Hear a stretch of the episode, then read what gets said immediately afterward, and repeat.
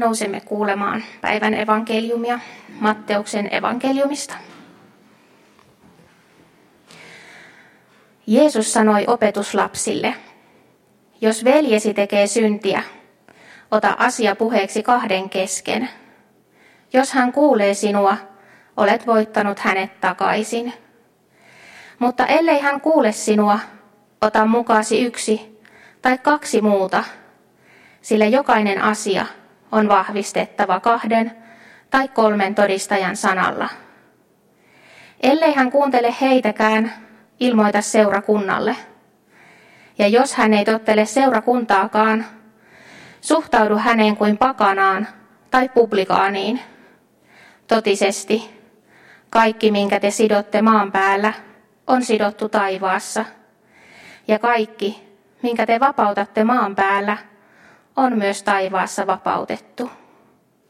Minä sanon teille, mitä tahansa asiaa kaksi teistä yhdessä sopien maan päällä rukoilee, sen he saavat minun isältäni, joka on taivaissa. Sillä missä kaksi tai kolme on koolla minun nimessäni, siellä minä olen heidän keskellään. Silloin Pietari tuli Jeesuksen luo ja sanoi, Herra, jos veljeni yhä uudestaan tekee väärin minua kohtaan, niin kuinka monta kertaa minun on annettava hänelle anteeksi? Peräti seitsemän kertaako?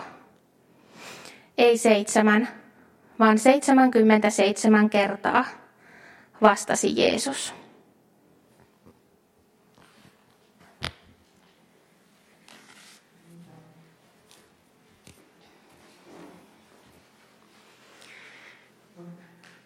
Päivän aiheena on siis anteeksi anto. Mitäs Väinö olet mieltä, mitä anteeksi anto tarkoittaa? Niin, hyvä kysymys. Mitä on anteeksi antaminen? No, mun mielestä se ei ole väärän teon hyväksymistä, vaan väärin tehneen ihmisen armahtamista. Kun antaa toiselle ihmiselle anteeksi, niin sitten ei enää kanna hänelle kaunaa, eikä hänen tekemään väärään tekoon palaa enää, vaan asia jätetään taakse, mennään eteenpäin.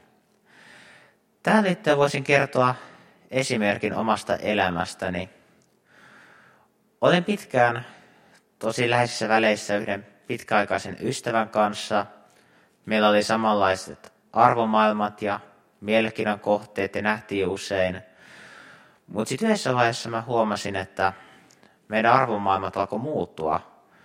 Meillä ei enää ollut niin paljon yhteistä ja muutenkin kasvettiin eri suuntiin. Ja huomasin, että hänestä tuli vähitellen tosi pahantuulinen ja vihamielinenkin. Ei ollut monta asiaa, mitä hänelle sai sanoa ilman, että hän joko suuttui tai loukkaantui. Ja se oli aika raskasta. Ja sitten huomasin, että hän ei oikein hyväksynyt mua sellaisena kuin olen, vaan halusi muuttaa minua. Hän ei esimerkiksi sitä voinut sietää, että olen kristitty ja että suhtaudun yleensä positiivisesti asioihin. Ja lopulta meidän ystävyys päättyi, kun yhden tapaamisen lopuksi hän syytti mua siitä, että hän masentui tästä tapaamisesta eikä enää halua olla tekemisissä. Tämä tapahtui noin puolitoista vuotta sitten, eikä sen jälkeen olla oltu missään tekemisissä tai edes yhteydessä. Tätä asiaa käsitteli aika pitkään ja pohdin anteeksi antamisen merkitystä. Nykyään ajattelen, että vaikka en edelleenkään hyväksy sitä, miten hän minä kohtelin viimeisen vuoden aikana, on kuitenkin mennyt asiasta eteenpäin ja antanut hänelle anteeksi – enkä kanna hänelle kaunaa. Ja niin Jumala toimii myös meidän ihmisten kohdalla. Hän ei hyväksy sitä, kun me tehdään syntiä ja väärää, mutta hän antaa sen kyllä aina anteeksi, eikä kanna meille siitä kaunaa. Ja niin kuin Jumala antaa meille aina meidän syntimme anteeksi, niin meidänkin tulee antaa toisillemme anteeksi uudelleen ja uudelleen. Ja tähän liittyen minä puhuttelen paljon Jeesuksen ristiinnaulitsemisen tapahtumat. Jopa silloin, kun Jeesusta ristiinnaulittiin ja vangitsijat, vartijat ja moni ihminen pilkkasi häntä siitä. Silloinkin Jeesus pyysi Jumala antaa näille ihmisille anteeksi, vaikka he satuttivat Jeesusta ja pilkkasivat.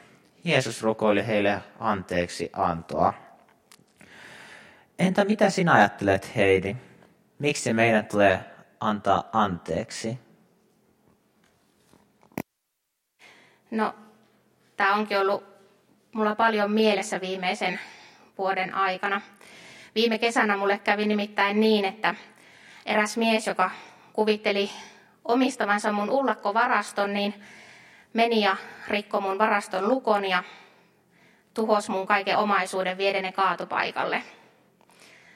Siitä oli tosi vaikea antaa anteeksi ja piti oikein ottaa itselleni aikaa ja rauhoittua, etten sanoisi mitään typerää tälle miehelle. Ja menin oikein messuun rauhoittumaan ja siellä kuulin sitten tavalliseen tapaan isä meidän rukouksen. Ja sillä kertaa se kosketti jotenkin ihan erityisellä tavalla. Anna meille meidän syntimme anteeksi, niin kuin mekin anteeksi annamme niille, jotka ovat meitä vastaan rikkoneet. Äläkä saata meitä kiusaukseen, vaan päästä meidät pahasta. Ymmärsi, että munkin oli annettava anteeksi tälle miehelle, koska mullekin annetaan anteeksi silloin, kun minä teen jotain väärää. Ja oli annettava anteeksi, jotta pääsisin pois tuosta kiusauksesta ja pahasta. Koen, että meitä kristittyjä myös kehotetaan anteeksi antoon. Se on osa sitä vaikeakin lähimmäisen rakkautta. Maailmassa tapahtuu jatkuvasti pahaa, johon me ei voida vaikuttaa. Mutta me voidaan kuitenkin vaikuttaa siihen, kuinka kovasti se pahan painolasti painaa meidän harteitamme. Isä meidän rukous sisältää lupauksen ja kehotuksen. Me armahdamme muita, niin kuin Jumala armahtaa meitä. Mutta mitä ajattelet, kuinka kauan siihen armahtamiseen sitten meillä ihmisillä oikein kestää? No mä luulen, että siihen ei ole mitään yhtä oikeaa vastausta, vaan riippuu tosi paljon tilanteesta. Jos toinen on tehnyt aika pienen rikkeen, tämä anteeksi antaminen voi olla aika nopeaakin. Mutta toisaalta jos toinen on pahasti loukannut, anteeksi annossa voi mennä jopa vuosia. Silloin kun toi ystävä kohteli minua pitkään huonosti, niin kyllä siinä kokonaisvaltaisessa anteeksi antamisessa meni kuukausia. Ja sen anteeksi antamisen aikana, sen anteeksi antamisen matka-aikana, oli vaiheita, jolloin luulin, että olen antanut jo täysin anteeksi, mutta sitten tuli tilanteita, jolloin mulla oli tarvetta palata siihen, mitä hän oli minulle tehnyt, ja tarve valittaa siitä joillekin toisille ihmisille. Ja siitä huomasin, että en ole antanut hänelle täysin anteeksi, kun oli tarvetta palata siihen asiaan, minkä hän oli minulle tehnyt. Ja anteeksi antaminen vie joskus aikaa ja saakin viedä.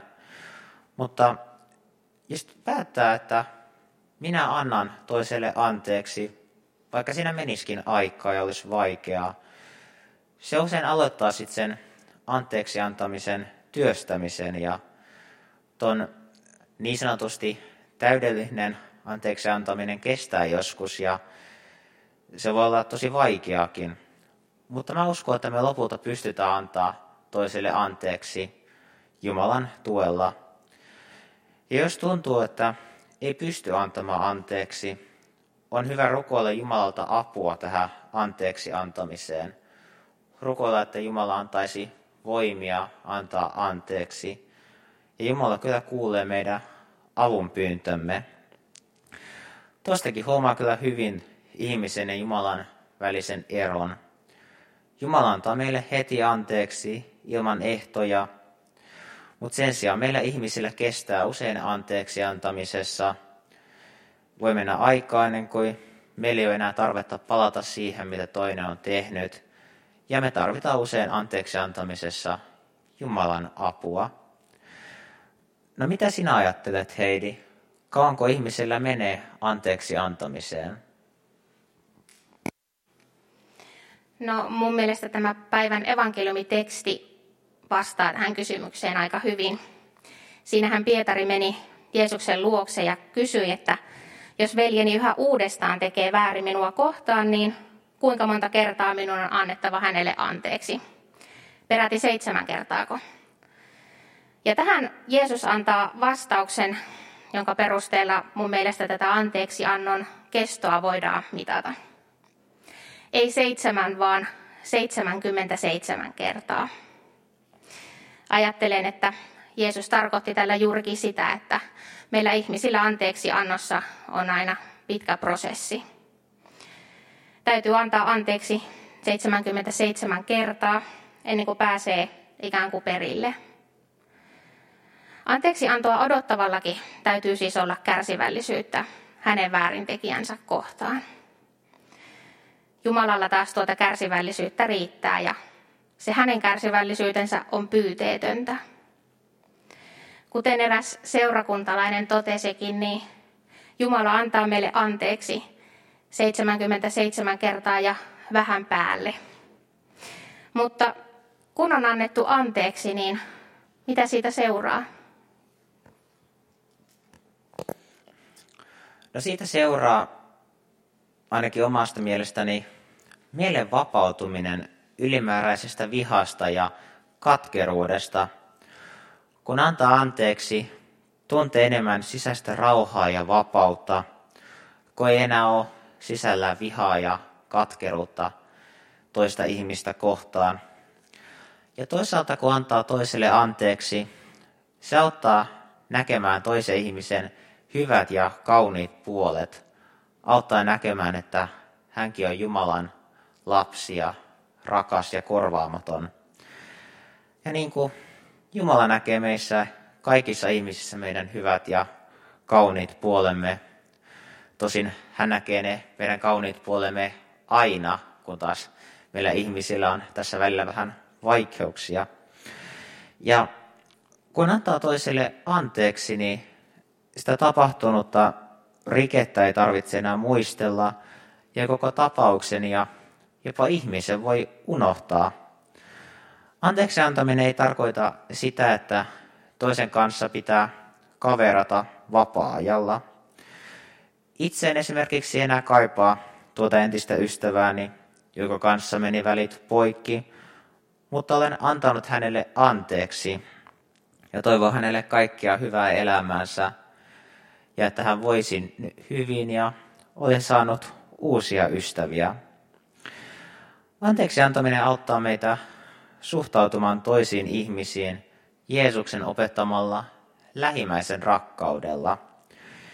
Kaikkien kanssa ei tarvitse kaverata, mutta kaikille tulee toivoa hyvää, olla ystävällinen ja kohdella lähimmäisen rakkaudella.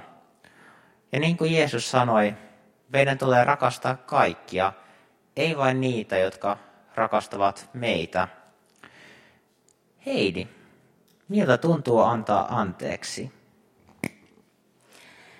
No, mulla siitä tulee ensimmäisenä mieleen helpotus, kun saa tai antaa anteeksi. Uskon, että se helpotus lähtee kasvamaan yhteydestä, jonkun asian perinpohjaisesta jakamisesta toisen kanssa.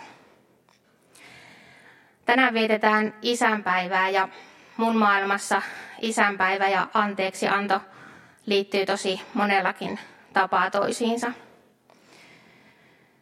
Mun on pitkään ollut vaikea jakaa asioita mun oman isän kanssa. Se, se on johtunut pettymyksistä, joita me ollaan koettu meidän elämissä ja suhteissa.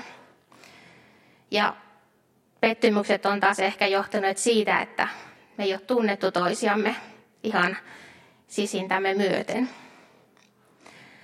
Isä sanoo aina, että asenne ratkaisee. Se on usein myös ärsyttänyt mua. Sitten kuitenkin tajusin, että sillä asenteellahan se isäkin on mun kanssa pärjännyt.